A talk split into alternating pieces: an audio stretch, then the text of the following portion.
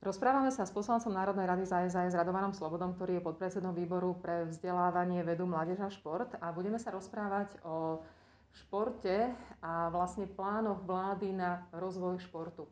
Keď sa schváľovalo programové vyhlásenie vlády, jedna z najčastejších výčitiek, ktorá padala v plene, bola, že nemáme zrátané, nemáme vôbec spočítané dopady a koľko čo bude stáť. Nie je to ale pri športe celkom pravda, pretože tam máme pomerne jasnú predstavu. Áno, e, výborná vec, ktorá sa dostala do programového vyhlásenia vlády a teda si prihrieme trošku vlastnú polievočku vďaka SAS sú tzv. voľnočasové poukazy.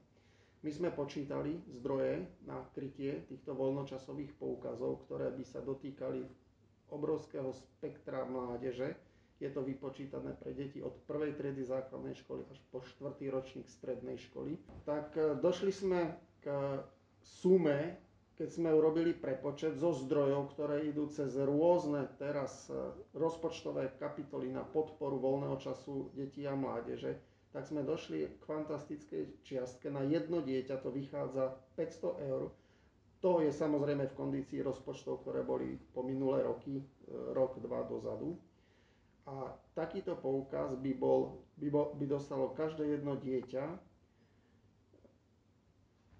Nemá to byť e, iba športový poukaz, volá sa to voľnočasový poukaz. A hlavným dôvodom je, aby si rodičia a deti mohli vybrať a nielen mohli vybrať, ale aj mali aj na zaplatenie toho, čo chcú vo svojom voľnom čase robiť. Áno, presne tak. Myšlienka tohoto voľnočasového poukazu je tá, že to nepôjde iba o výdavky na šport, ale rodič rozhodne sám. To je kľúčové, že rodič rozhodne, nebude za ňo rozhodovať žiadny politik ani nikto iný. Rodič rozhodne, kam tieto peniaze dá. Takže to bude nielen na šport určené, ale vôbec na celý voľný čas, napríklad na tanec, do folklórneho súboru, hru na husle, skrátka na nadefinované všetky voľnočasové aktivity. Ako budú mať nad týmto kontrolu rodičia, keď to napríklad dajú do nejakej školy alebo dajú to do nejakého klubu? Športy sú rôzne drahé, čiže zrejme to bude chcieť nejakú spätnú väzbu.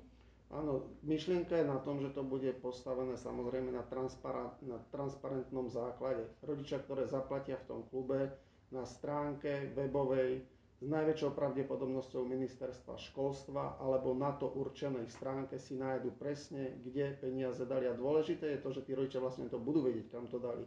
Ale bude takto verejná kontrola nad tým, kam peniaze za voľný čas detí idú. A toto bude verný ukazovateľ toho, ako mládež na Slovensku trávi voľný čas.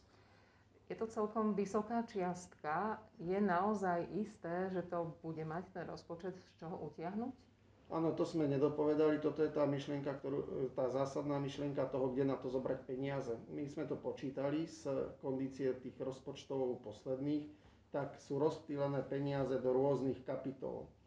Napríklad sú tzv. E, voľnočasové poukazy, potom sú peniaze, ktoré idú na športovanie mládeže cez zákon, zákon o športe.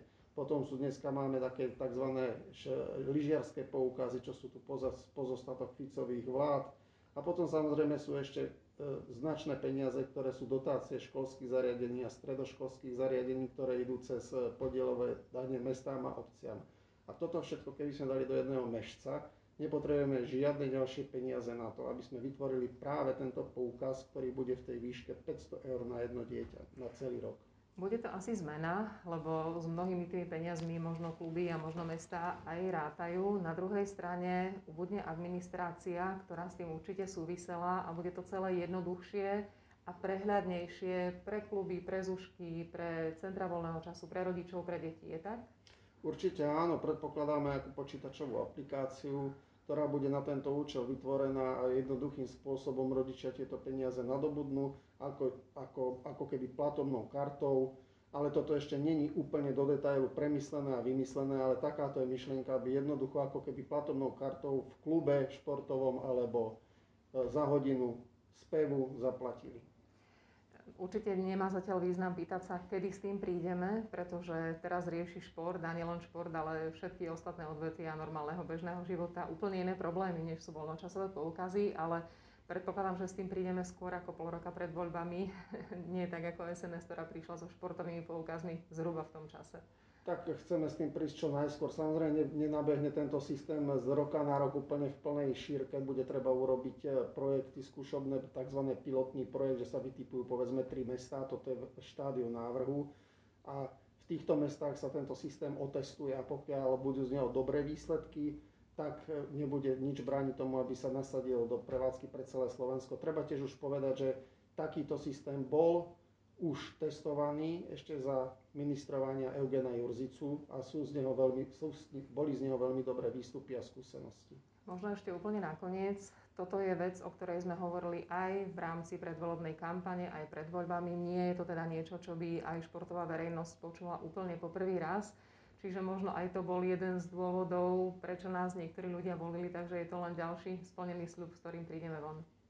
Tak toto neviem posúdiť, ale je fakt, že e, takáto forma dávky bola v programe strany SAS už v roku 2010. Len teraz sme to už e, poňali odbornejšie z toho hľadiska, že sme to aj prepočítali, dali sme si tú prácu, keď sme tvorili program a zakotvili sme to a čo je najdôležitejšie, že to podarilo zakotviť aj do programového vyhlásenia vlády. Ďakujem veľmi pekne.